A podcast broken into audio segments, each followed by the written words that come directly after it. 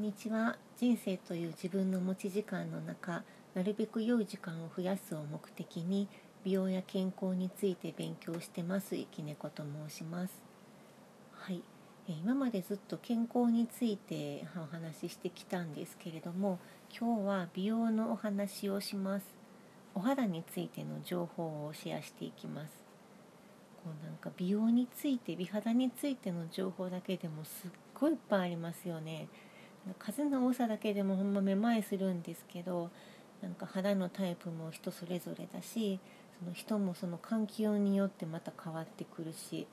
でなんかこれがいいってされてた常識もなんか数年後にはそれは間違ってたっていうふうに情報をどんどん更新されていくっていう中で今自分がどういう方法を取るかっていうのを選んでいかなきゃいけないんですよね。そしたらまずその基本的な皮膚とは何ぞやっていうとこから勉強していこうと思います。はい、で皮膚って何ってなるとまず体を守る盾みたいなものでこう卵の殻みたいに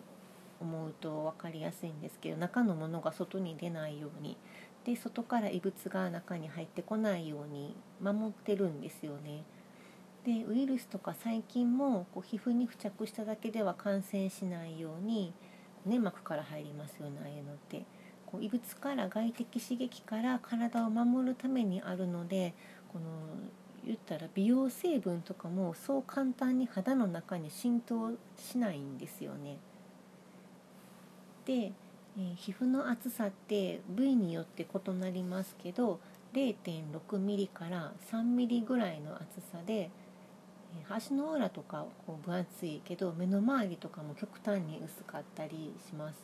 だいたい平均では2ミリぐらいと言われています。でこの肌ってこう断面図にすると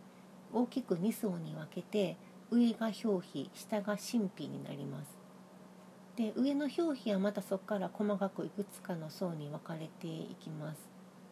でターンオーバーってよく聞くこう肌の生まれ変わりですね。これは、えー、この層の上の層の表皮で行われています。でその表皮の一番外側こう目で見たり手で触れたりできる一番外側の層肌の層は角質層って言われる層で厚みは 0.02mm くらいしかありません。0.1mm にも満たないんですよね。で今日はこの角質層を掘り下げます。はい、でこの角質層はケラチンっていう角質細胞でできてるんですけどこれ死んだ細胞なんですよね。ケラチンってよくあのシャンプーとかトリートメントとかヘアケア商品の説明でよく出てくると思うんですけど髪の毛もこれ死んだ細胞のタンパク質ですよね。でこの角質層は、えー、ケラチンこのターンオーバーで表皮の奥から上がってきて最後赤となって剥がれていくこう死んだ細胞でできたそうなんです。でこのほとんどの美容成分はこの角質層までしか浸透しません。なんかどんな高い化粧品塗ってもこのわずか 0.02mm の死んだ細胞の層までしか浸透しませんって言ったらなんか絶望しないですか？私これ一回初めて知った時一回絶望しましたね。でこの肌って体内に異物を入れない縦の役割をするので美容成分だろうがそう簡単に入れないんですねすっごい分子をちっちゃくしないと入らないんですけどもうなんかその角質ををさらに通って神秘に届くとかってなってくるともうあの薬になってお医者さんが処方しないと塗れないようなやつになってきます。でもこの死んだ細胞の層の角質層って肌の水分を保って肌の見た目とか感触を左右するこの角質層こそが肌のバリア機能だしすごい重要なんです。で次はこの角質層がどういう構造になっているのかっていうと思い浮かべてほしい絵があってそれはレンガの壁ですね。こうレンガをセメントで固定して並べていってるレンガの壁ですね。これこのさっき言った角質細胞のケラチンですね。これこの細胞がレンガのように並んでいてセメントの役割をしているのは細胞間脂質っていうものです。これも字もめっちゃ分かりやすいんですけど細胞の間にある油細胞間脂質というものがセメントの役割をしてます。このわずか0.02ミリの薄いレンガの壁の表面をさらに皮脂が覆ってます。皮脂膜ですね。はい。この構造は想像できたでしょうか？レンガみたいに細胞が並んでいて脂質がその間を埋めていてさらにその上は皮脂油で覆われてます。はい。でこの角質細胞の中には天然保湿因子っていうこの水分とすごい結合しやすい因子が物質がいます。これは水分これが水分と結合したらなかなか蒸発させないようになるんですね。でこういう物質が細胞え角質細胞の中にいて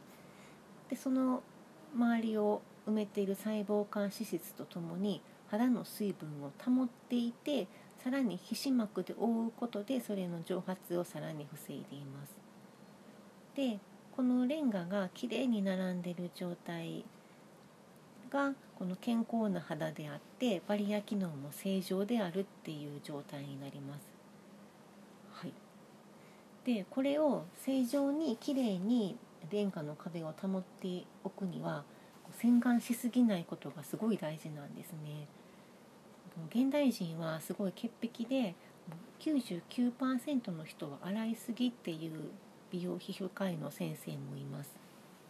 特に意識なんかこう美容意識高めだったらもう汚れ1ミリも残すべからずみたいな感じでもう洗ってしまうと思うんですよね。で皮脂ってなくなっても後からオイルで足せますから大丈夫って思いがちなんですけどこの皮脂を取り除きすぎるとこの細胞間脂質とか天然保湿因子が流出して減っていってしまうんですよね。だだん減っていってしまうんです。でこの細胞間脂質が減るときれいに並んでいたレンガはこうガタガタあってセメント減ってねガタガタになるしこの細胞間脂質が減るってことは細胞間に隙間ができるのでこの肌の保水力が弱まって乾燥するだけじゃなくってバリア機能も壊れてしまって異物が角層を越えて体内に侵入してしまうんですね。それでいつも平気だった洗顔とか化粧品がビーってしみたりアレルギー反応を起こしたり細菌に感染したりしてしまいます。であと乾燥性敏感肌とかアトピー性皮膚炎の方の肌っていうのはこの細胞間脂質が健康な人の半分ぐらいに減ってしまっているそうです。だからすごいあの炎症を起こしたり何かちょっとのことで染みてしまったり乾燥してしまうんですね。私もなんか洗顔めっちゃゴシゴシやるタイプだったんですけど最近本当に気をつけるようになりました。洗いすぎないっていうことって最近すごくもう美肌ケアの基本中の基本って言われるようになってきててこう何かを足すってねいろんな高いものを塗るとかよりももう洗顔見直したら肌の調子が良くなったっていう人が結構多いみたいです。でも皮脂を取り除くくらいなら少し汚れが残ってる方がマシだっていうくらいなので洗いすぎには注意しましょう。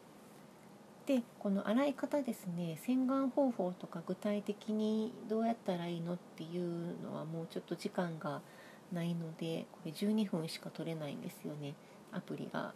なので次回お話ししていきます。その時にこう化粧水などのスキンケアまでいけたらいいなと思ってますのでよかったら次も聞いてもらえると嬉しいです。はい。この死んでいてもね死してなお肌を守ってくれている角質細胞これ私たちが守ってあげましょう。最後まで聞いてくださってありがとうございました。ではさようなら。